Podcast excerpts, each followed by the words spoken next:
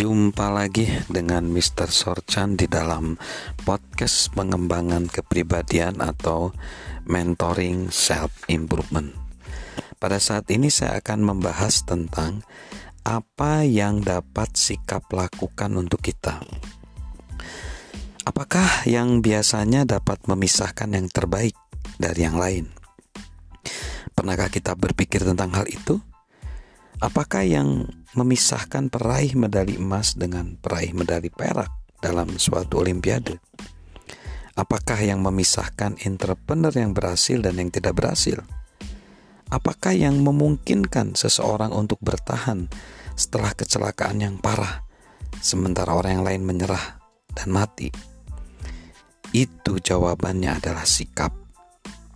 Tentu saja kadang-kadang ada orang seperti Mozart ya, seperti Michael Jordan, mereka yang memiliki karunia luar biasa sehingga mereka dapat mencapai banyak yang bagi kita orang lain hanya bisa impikan. Tetapi mereka pun dibantu pastilah oleh kepemilikan sikap yang luar biasa. Sebagian besar orang pada puncak profesi mereka dapat dibandingkan jika berhubungan dengan sikap. Medali emas dan perak biasanya dipisahkan oleh seperat seper seratus detik.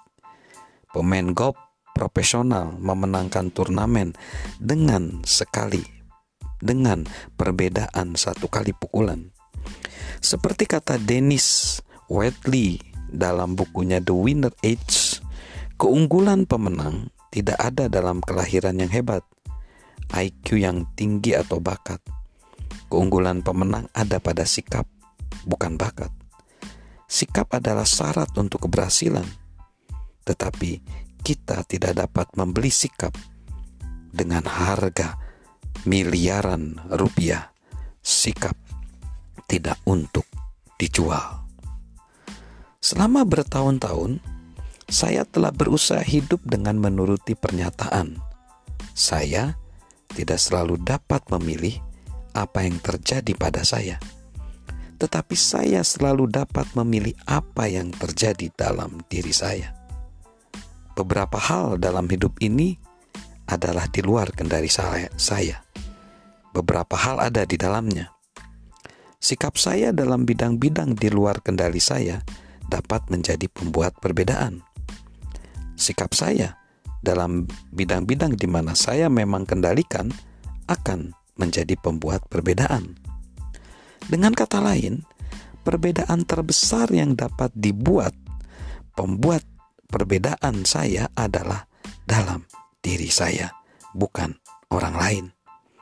Itulah sebabnya sikap kita adalah aset atau kekurangan terbesar kita. Itu akan membentuk dan menghancurkan kita.